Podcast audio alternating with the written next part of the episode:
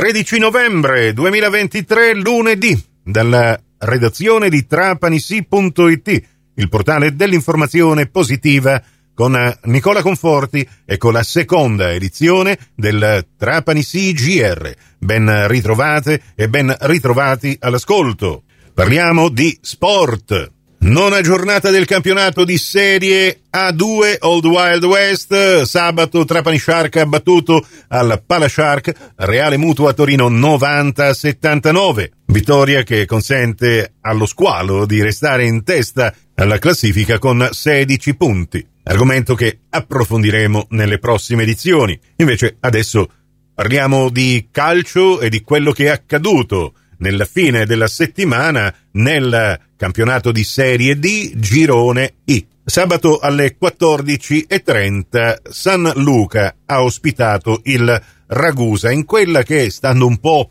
a leggere le cronache sportive, potrebbe anche essere la sua ultima partita casalinga. Speriamo sinceramente di no approfondiremo anche questo argomento perché il San Luca proprio nelle ultime ore ha diramato un comunicato stampa in cui paventava un ritiro dal campionato, già lo ha fatto con le squadre giovanili. Intanto il Ragusa con le reti di Garufi all'83 e Romano all'89 è riuscita a battere a domicilio i calabresi San Luca 0, Ragusa 2. In questa tredicesima giornata, come ben saprete, hanno riposato sia il Trapani che il Licata, hanno osservato il loro secondo dei quattro turni di riposo, almeno per adesso quattro saranno da qui fino alla fine del campionato, mentre sono scese in campo alle 14.30 tutte le altre squadre, tranne Acireale che ha pareggiato alle 15 col Castrovillari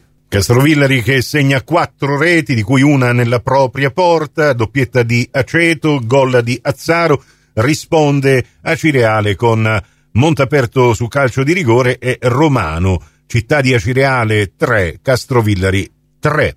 Pareggio a reti inviolate a San Cataldo, San Cataldese 0, Real Casalnuovo 0. Stesso risultato nel derby calabrese fra Reggio Calabria e Vibonese. In questa tredicesima giornata una sola vittoria esterna, quella del Ragusa, tre pareggi che vi abbiamo raccontato e quattro vittorie interne. Con il Locri che batte in rimonta il Canicattì che va per prima in rete al terzo minuto con Sidibe, poi il pareggio al 36esimo per il primo dei due gol che segnerà alla fine Marsico, infatti, nel secondo tempo al ventiquattresimo realizza dal dischetto per il definitivo Locari 2 Canicatti 1. Fatica invece e ci impiega 90 minuti la squadra di Ciccio Di Gaetano, Ligea Virtus, per battere l'Acragas con la rete di Longo al novantesimo Igea Virtus 1, Acragas 0. Stesso risultato per il Portici sulla Gioiese, decide la rete di Riccio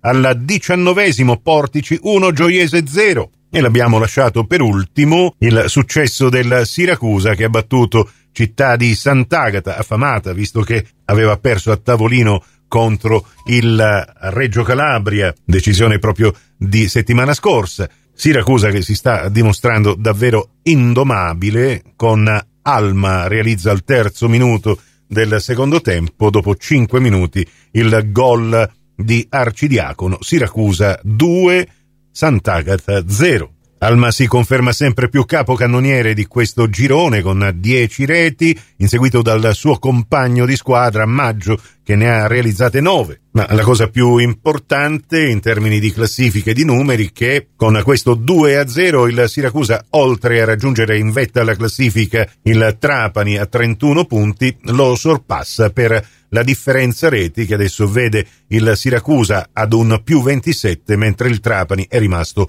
a un più 26. Ricordiamo che le due squadre hanno lo stesso numero di partite giocate, hanno entrambe rispettato i due turni di riposo previsti dal girone d'andata, quindi si giocheranno il tutto per tutto domenica 26 nel big match di Siracusa. La Vibonese è a 31 punti in testa alla classifica insieme con Siracusa e Trapani, ma con una partita in più. E proprio il 26 novembre queste tre squadre andranno in passo con numero di partite giocate e numero di eh, riposi effettuati, visto che riposerà proprio la Vibonese. Ma tornando agli impegni del Trapani, ricordiamo che mercoledì si giocherà la Coppa Italia, sedicesimi di finale. Trapani andrà a far visita all'Acragas, all'Esseneto. E poi domenica al provinciale ospiterà proprio il San Luca. Ma come detto, sulle sorti della squadra calabrese e anche di questa partita è tutto in divenire.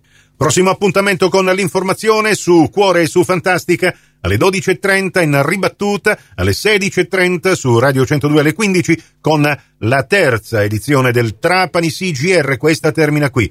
Tutto il resto su trapanissi.it. Grazie dell'attenzione, a risentirci più tardi.